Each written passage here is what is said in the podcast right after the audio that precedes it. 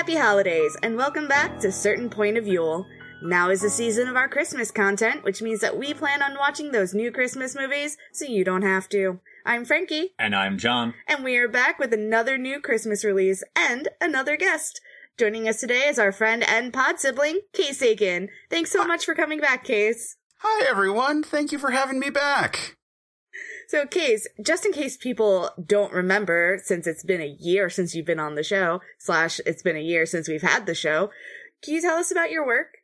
Uh, yeah. So for for those who did not tune into our last Yuletide uh, season, um, I am a producer at Certain POV. I've got a couple of podcasts on the network. I also do uh, all the video content that we have for our YouTube channel. So I'm the host for Another Pass and for Men of Steel. And uh, at some point, uh, Scruffy Nerf Herders will be coming back, but uh, we're having scheduling difficulties uh, that are somewhat pandemic related. So it's been been wonky on that one. But then we also do weekly videos uh, rounding up like what shows we've done on the network. Uh, we do Superman videos of here's cool characters that you might not know about, and we do a a, a video adaptation of Matt Storm's side quest series uh, where people just gush about video games because we just like we want to have positivity out there in the world and uh, this was a good way to perpetuate it so that's like the stuff people can find and then sometimes i write stuff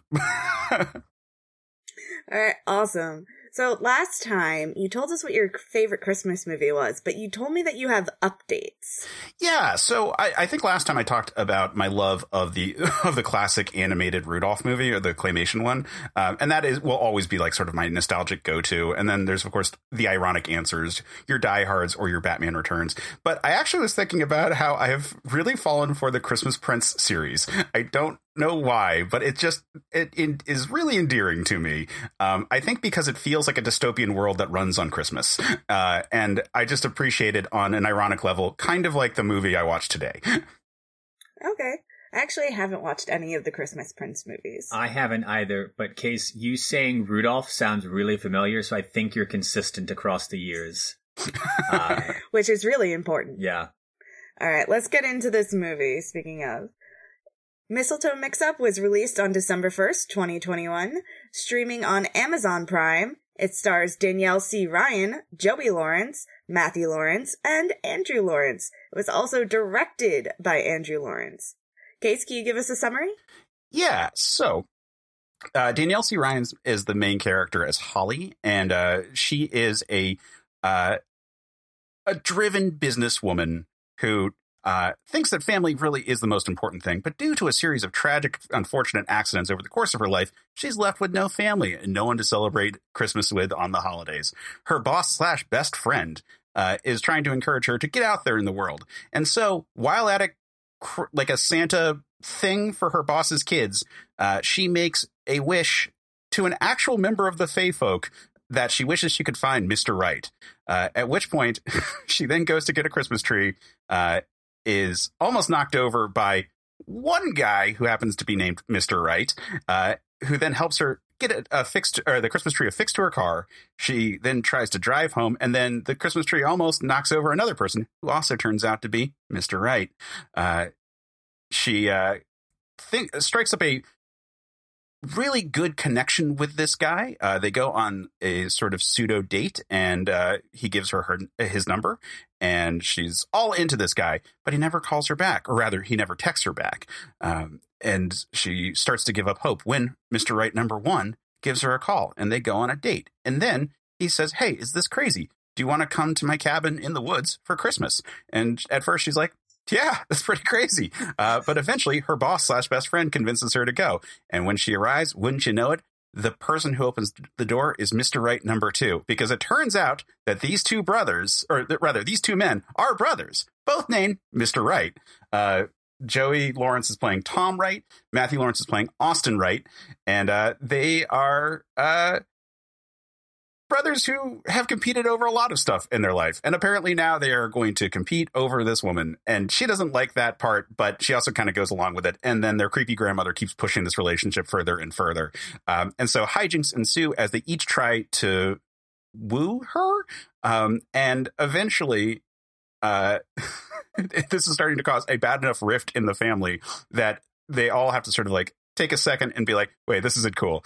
Uh, at which point Tom, who has also reconnected with his high school girlfriend Liz, played by Samantha Cope, Joey Lawrence's real life fiance, uh, decides to back off in the situation, and Austin and Holly connect a perp. I don't know. like they, they get together at the end. It's great. Um, I mean, for them, it's great for them. Uh, but yeah, it's a it's a whole bunch of Lawrence family members because the grandmother is played by their actual mother, which was strange. Uh, the, the, it's directed by Andy Lawrence, the younger brother, who also has a part in it. Uh, there's an extended sequence of a baby having photos taken that I'm convinced is one of their babies. I don't know whose. Uh, it's a lot of Lawrence in this movie. It is. It was a family project. One could almost call this just the Lawrence family Christmas card. I, I, I secretly think that, that that was an excuse to get like uh, a studio to pay for the baby photos for that child because it's like such a long sequence of just a baby having photos taken. I did not see that sequence. When did that sequence happen? Um, it's it's relatively early in the movie. Um, Oh yes, okay, I understand. That was part of the advertise. Yeah, the, the advertising advertising agencies. Yeah, okay, right, because she's in like, digital marketing. right. That okay, got it. I'm on board now. Yeah. Let's talk about the things we liked about this movie. All right. So uh, before we started recording, I said that I enjoyed this movie on an ironic level. I and I hold to that generally speaking. I think I think this movie is on the verge of parody. Um, and if it went over that line, I would love it so much. Uh, but it, it, still has like people I like in this movie. Like I have a soft spot for the Lawrence brothers, particularly Matthew Lawrence. I think he remains a charming individual. Uh, so I dig that part of it. the The setting is pretty, but but but yeah, a lot of it's ironic appreciation. So I'll let you guys go. I really liked that it had a very accurate depiction of brothers because you didn't meet your brothers until very late in life. Case, I think you have brothers. I have one sister.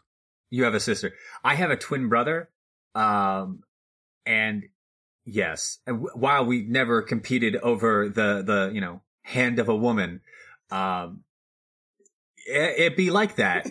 it, it be that it. Mm, yep. So you and Patrick never liked the same girl? Uh, no. Well, that's good. Spared you some heartache there. It, it it helped that I was a perpetually awkward young man and I didn't start dating until I was 21, at which point Pat was uh in Pennsylvania. But yeah, sure. Uh, we're just we're just good wholesome we're just we're just good boys. Good boys. Yeah, I, I, I will say that watching this, I I was really hoping this would be like a Hallmark Christmas movie version of the Disney Channel show Brotherly Love that featured the Lawrence brothers back in the 90s. And w- looking at it through that lens, it accomplishes that in several scenes. And I really like those moments where the, the three brothers are interacting and you can kind of feel that just actual family energy. Like I thought that was generally speaking pretty good. Um, and also, I got to say, Andy Lawrence as the director, there are some surprisingly well put together sequences or like shot orders and so forth. Like I think he has good dramatic timing in his camera work. I thought that that was actually surprisingly good for this movie. Like there was some um, more elaborate uh, camera work points, usually for the purpose of comedy, that I did appreciate uh, throughout this whole thing. Um, so that was really good. Um, I, I thought that worked a lot better than I expected. I really liked the plot. I thought it was sweet. It was wholesome. It was exactly what I want from a Christmas movie. I love the schmaltz. I love it. It's like heroin to me. I just, I want things to be cute, filled with magic bullshit. And Holly was a wonderful character. Like, I rooted for her. She stepped in and she said, like, this is bullshit. You can't fight over me. I'm not a thing to be won. I'm only like going on these dates because people are pushing me to do it. And like, it's my best friend who has my best interest at heart. And also, I really like you. And eh, the social pressure, being asked out on a date, it's all very hard and complicated.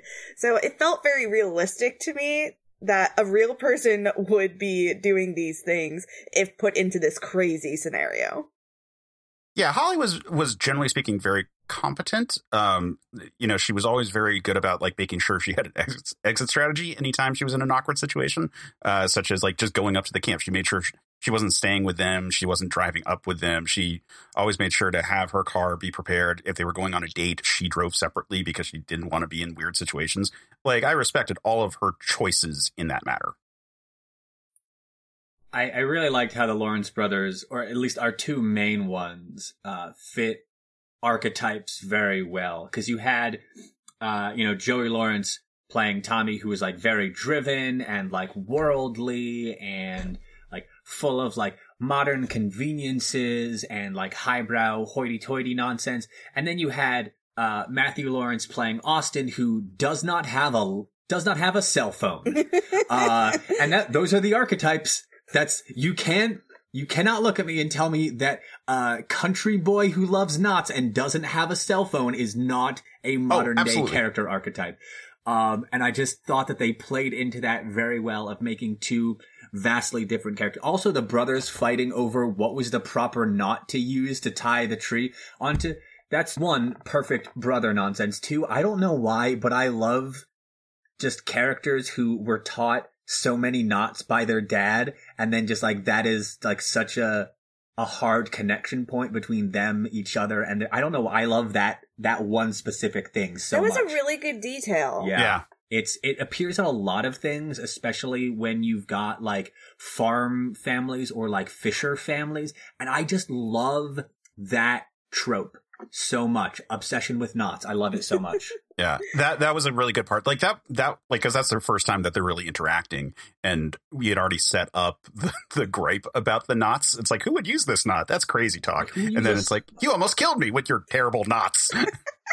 right, and that's like their first moment of competition over um Holly's Holly. approval. Thank you, Holly. I really liked the chemistry between the characters. It was very clear that Holly and Tom didn't really have the right kind of chemistry. Like, yeah, they could have fun together. Yeah, it was, you know, a nice enough date. But he didn't feel comfortable being vulnerable with her. Whenever she was vulnerable with him, he was just like, uh, do you like fish? Let's order fish. Fish would be great. But when he uh, had that scene with Liz, which, as you mentioned, is his real life fiance, it was so clear how much chemistry they had, just goofing around, baking in the kitchen, sitting next to each other, and like, you know, teasing each other. It was, it was excellent chemistry. And then Austin and Holly had wonderful chemistry as well. And even, and, um, Seth and, oh god, Callie, I think was his girlfriend's name. yeah, Callie. Yeah. Like, Seth and Callie had a great chemistry too.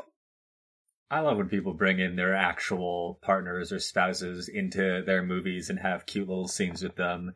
Uh, like in uh, the the Christmas Chronicles with Mm. um, I can never remember the actor's name. Kurt Russell. Kurt Russell and his wife, who was Goldie Mi- Hawn. Goldie Hawn, who was Mrs. Claus. I, for the life of me, I love that movie so much I could not remember their names. It's okay. Uh, but I love it when when people do that when they bring in their real life spouses for things like that. Yeah, I have to admit, uh, when I started watching this movie, so uh, Samantha Cope's name popped up really early in the credits, and I looked her up. And because, from a headshot standpoint, she and Danielle Ryan have kind of a similar look, they really I- do. Yeah. thought that Danielle Ryan was Samantha Cope, and I thought that that was Joey Lawrence's fiance. And so, for the first half of the movie, until Liz actually shows up, I was really confused why you would put yourself in a situation where you were fighting with your brother over your actual fiance. Um, and when when I realized it wasn't that, I was like, "Oh, so much better." this was so weird up until that point in my head. I also had that point of confusion in the bake shop scene where I thought that uh, Liz was Holly.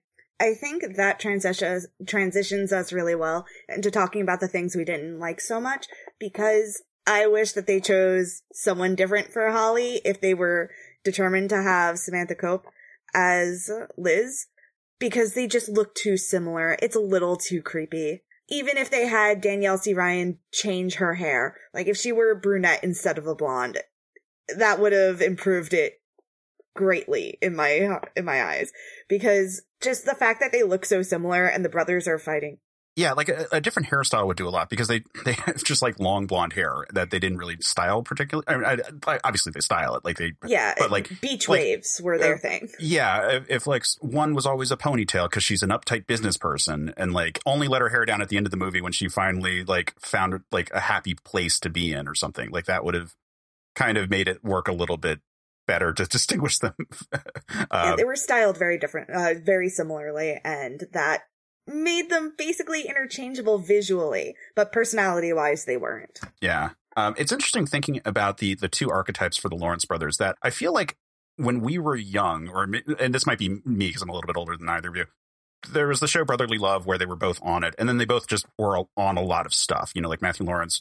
Uh, I always have a soft spot because of Superhuman Samurai Cyber Squad, but uh, he was also on Boy Meets World, and Joey Lawrence obviously was on Blossom. Um, and I, I feel like their archetypes are actually like flipped from what they were when we were younger, um, in terms of mm-hmm. how they were would portray. Like Matthew Lawrence was usually like the cool kid who had a level head, and then Joey Lawrence was usually played a himbo. Um, and so it kind of feels flipped in this one, which was like an interesting choice. It was a little uh, strange every now and then where I'm like, oh well, that's that's weird that like my perception of them is like being flipped in this regard. Um, and I'm a little bummed that Joey Lawrence never said whoa.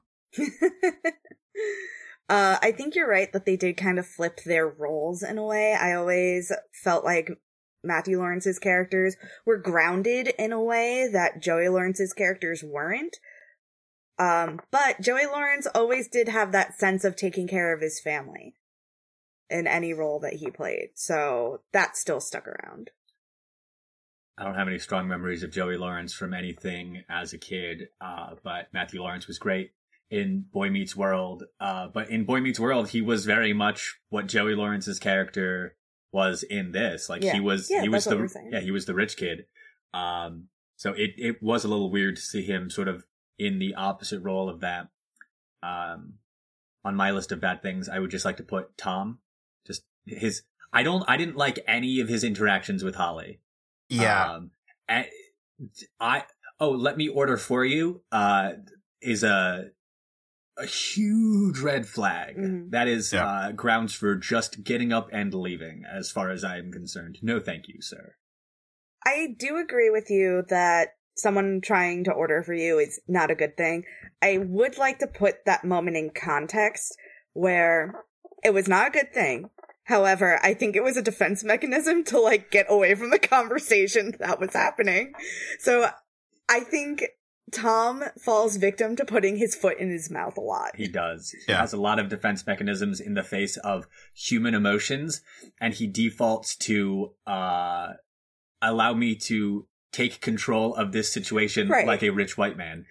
Uh, and it's I get it, but it's a bad look. He has control issues. He that is very clear. Seek. They should both seek therapy. Therapy oh, yeah. for everyone. Therapy for everyone. so much uh, therapy for both of them. Oh my god. I think Holly's fairly well put together. Yeah, Holly's uh, great. But like the Lawrence brothers in this movie uh, need therapy. I don't know. I think like Seth doesn't life. need therapy. I think Seth is doing all right. I, I, think Seth's okay. I want to push back on Holly because there is a plot point in this that her dad died four years prior, and she's worked for her boss for seven years, and she quote unquote never was late and was like a machine. And I, I really think that that is her taking her trauma mm. and uh, using that or like uh, as a defense mechanism, using her work drive to sort of like get through it. And I don't think she has ever dealt with that as a character in this piece.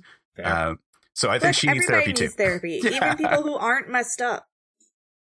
Just because you're fairly well like adjusted doesn't mean that you don't need therapy.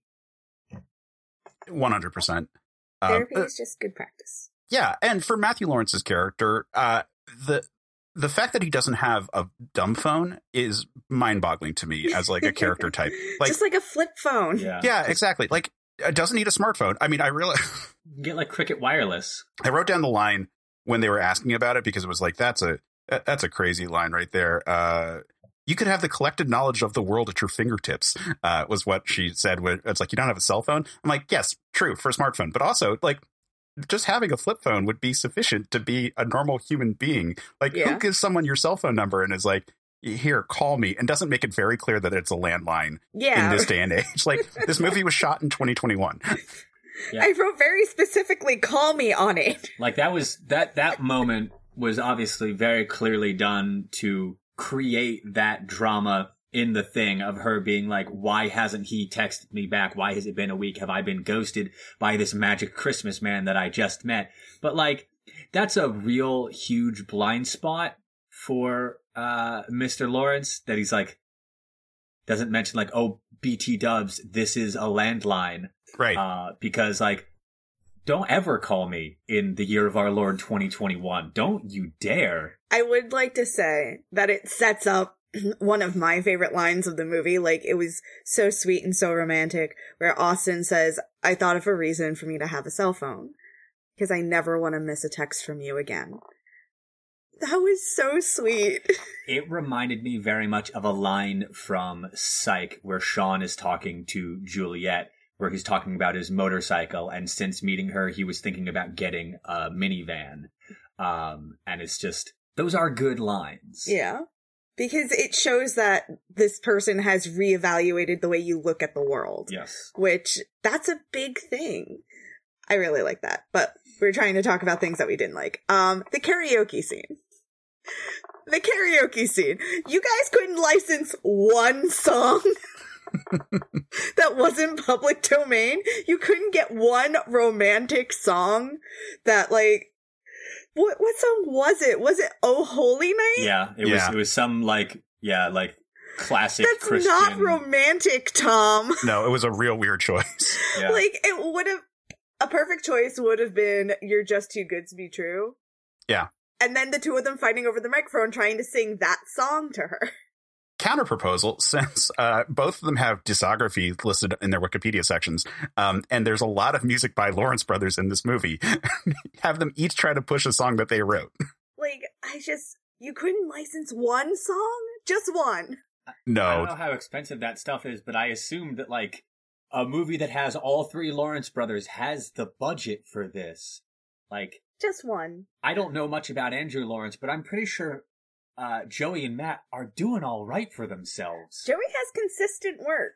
Yeah, but this is also definitely a Lawrence project. Um, so Yeah. I I did some digging into it, um, and so the screenwriter, uh, Kaylin uh, Richardson, is a former competitive skier who has re- since retired and now is like trying to get into screenwriting. And she is a big like Holly or uh, holiday movie fan, and so wanted to write a movie like this. And basically, as far as I can tell from the interview she gave about it, um, she's already friends with the with the Lawrence brothers, and they were going to be in Utah, and they're like, we can shoot this movie. And I think like this this feels like a movie that you worked on because you're like. It's COVID. We have a restricted like set, restricted people. Like if you look at the at, at all the actors in the movie, um, in like the full credits, like there's a lot of couples or a lot of family members in there.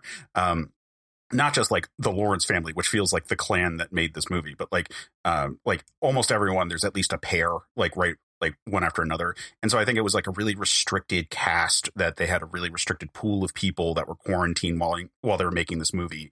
Um and so it it feels like yeah, we're bored. We have enough money to make this movie ourselves. We'll see if someone can pick it up. We might have to do some reshoots later. May, like maybe they did do, try to get like a, a song and they didn't have the money or wouldn't spend their own money on it necessarily, but would spend their own money on like the movie part. Um, and just assume that like, oh yeah, well if someone bigger picks it up, we can like reshoot the singing scene or something like that. Um, because there's a lot of this movie that's ADR, by the way. Uh, we have to talk about that in a second. Kate, are you asserting that this is the equivalent of like the fan made Power Rangers film that I made in my backyard? Just kind rich kind of yes um, or or the equivalent of the fan made uh, star trek films that i work on uh, such as the one that i am actively shooting at the moment it's like they are like it's that kind of situation where like they had the money they had the re- like access to the sets they had the camera equipment um it's covid so like they were hoping you know we, they could put something together and sell it because production was hard last year. Like a lot of sets were still figuring it out, and if they were on like a like a ski resort, it's a closed pool. Like once everyone's there, no one's like going in and out. You could probably make that work.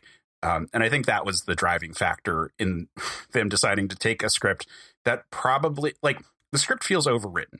Like there's a lot of there's a lot of dialogue, and some of it can be argued that like characters are nervous or something like that, but they just keep talking like way longer than they should. And I feel like the the script needed like a trim pass just to get it like a little bit tighter. But but they got it written and they were like, "Oh, we're in a good spot to shoot this." And then we're there. But like from the get-go, Uh, I, I think every single scene outside is ADR. Uh, I don't think there's any actual I don't live. know what that means. I'm sorry. I also don't Um, know what that means. It's additional dialogue recording. Um, it's all like when you watch the opening, like the first scene where Holly meets uh, was like the really bad one. Like Joey's lips don't match what he says. That Yeah, makes that's- everything. I was commenting in the first five minutes about why it seemed like Joey Lawrence's all of his lines seemed really, really bad and like stilted, and they sound and it sounded terrible. Yeah. It- it's a weird thing because he's like a consistent actor who's been doing this for his entire life, but he sounded terrible. Yeah, I think the I think everything outside is dubbed, and I'm not sure that anything shot inside was not dubbed.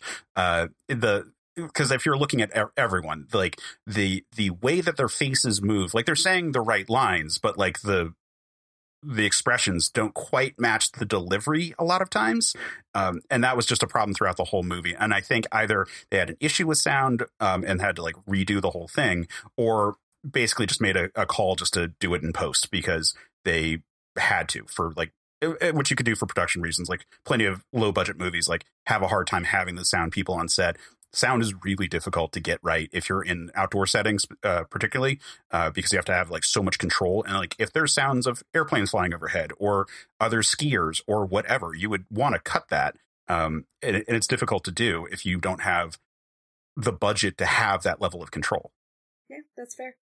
Movies are hard. Yeah. Um, I am learning. The only other thing that I want to talk about is the very final scene where Holly brings in Harry Shaw for Donna Lawrence. And I was just like, that's probably a little over the top. that's probably a little extra. I do love a one year later where you see everybody is like in their happy ending, so to speak. We see Tom and Liz to, uh, together. We see Austin and Holly together. Seth is still with Callie. Wonderful. Mother Wright is looking over everything and just being like, oh, my children. I felt like it could have ended there. or maybe with the proposal. I don't know. But Grandma, Grandma Wright getting a second chance at the man that she left to build this family. I don't know. That, that was a little extra to me. Yeah, it did justify that extremely long sequence talking about skis that happened earlier, which was just like, oh, I don't know what I'm doing, and they- they're just sort of like talking through all the different types of skis. Uh, it did at least like bring that character back because if that character never showed up I again, I'd be like, what that was that the was point? the same person. Oh, we had ourselves a eleventh hour Chekhov's gun. Yeah. it's a little late to to shoot that shot, but I also didn't realize that. I didn't realize that was the same person. Um, now it makes more sense then. it does. It does. Um, there are. I'm going to start making a list of movies that would have been better if they just ended like two scenes earlier. Yeah. Because I have a few. Um, Yeah. Anything else that we want to talk about? Uh, the fact that Mama Lawrence played Grandma Wright and that Yes. Mother Lawrence or Mother Wright in this is not a character. like she doesn't have a name. She's She, credited she as doesn't have a name. She as just Mother sits Wright. there and she sighs. And, and she goes, it. "Oh, mother," several times. That's about it. That's it. Yeah, that is that is a, a little weird. Yeah, Like, I hate when they do that. why would you make your actual mother play your grandmother? Like, just have her play your mother. I, like I think there was part of it is that they were really trying to argue against how old all these characters are. Like Joey Lawrence is 45, Matthew Lawrence is 41, Seth is fine-ish, like he's 33. Seth but- is my age. like I, but I'm saying for the parts, like the the romantic positions that they're putting themselves into feels more like someone who's in their late 20s, early 30s than someone who's 45. So I just feel like they're trying to downplay just how, How old they all are. Uh, by the way, Joey Lawrence, like, just I don't know if that haircut slash like I don't know he he, he definitely doesn't feel like a romantic lead at this point. He's I feel like he's like should be trying to push more towards like father roles. Uh, he's just looking older. I mean, I think it's fine. I don't think that there is an age cap cap for romantic leads as long as your counterpoint is of an age with you. I think people who are older deserve romance as well. Oh yeah, I'm not trying to say that. I'm just I don't know like the the feeling like he's going for the ingenue type. Like eh, you know. Yeah. Um. Okay. Anything else we want to talk about, or can we wrap it up? Uh, no, I'm I'm good. Yeah. All right. So that was Mistletoe Mix Up featuring all of the Lawrence brothers. Uh, a family affair. Let's get into our rating. John, how would you rate this? I am. This might sound a little bit shocking because I know that you very much like this movie. Uh, but I'm going to give it a 3.75 out of five. Um, and I, I want to give it a higher rating, but uh, I don't know if it was the movie or if it was just my energy level, but I had trouble focusing on it. So for whatever reason, it did not grab my attention the way that some of the other movies uh, that we watched did. So for that reason alone, I am going to pull its score down to just under a four uh, out of five tree toppers. Case, how about you? Uh, uh, I'm gonna give two ratings because I uh, there's two lenses that I would look at it from. Um, just as a, a straightforward holiday movie, I think that the the budget issues, I think the the production issues, and uh, just like feeling like it's a little too early drafty wise is generally speaking like if you're just looking at it as a movie i would put it as a two. If you're looking at it knowing all the tropes of holiday movies and seeing that they're definitely trying to play to a lot of them and like have that ironic lens i give it a four Okay. I also give this movie a four. The only reason it doesn't get higher is because of that karaoke scene that destroys me. I just, I can't get over it. Just license one song, guys. Just one. That's all you need. That's it. That's all I have for it. Or write a song. You're all very talented people. Write a song. They I had just- several songs. The opening credits. Oh, we didn't talk about the opening credits sequence. Like that, there's this opening animatic uh, extended credits that was a song written by Andy Lawrence, and the outro music was written by Joey Lawrence. Yeah. So you could have done it. You you could have done it. Anyway, so I give it a four. I really like it. I probably will watch it again. Um, and yeah, that's it. Thank you so much. So thank you, Case, for joining us. We really appreciate having you here. Can you tell the people where to find you on the internet? Uh, all of my stuff can be found at certainpov.com. You can find me on Twitter at Case Aiken. Uh, if you want to find me on Instagram, you can, but it's literally just me pushing my own stuff, and that's at Quetzalcoatl5. All right. We'd like to thank our editor, Alex Lavelle, for helping us stay on track this season, and thank you for joining us for this limited run of Certain Point of View. Certain Point of View is a Certain Point of View production. Head over to certainpov.com to find the link to our Discord and join in the conversation. I'm Frankie. And I'm John. Happy holidays.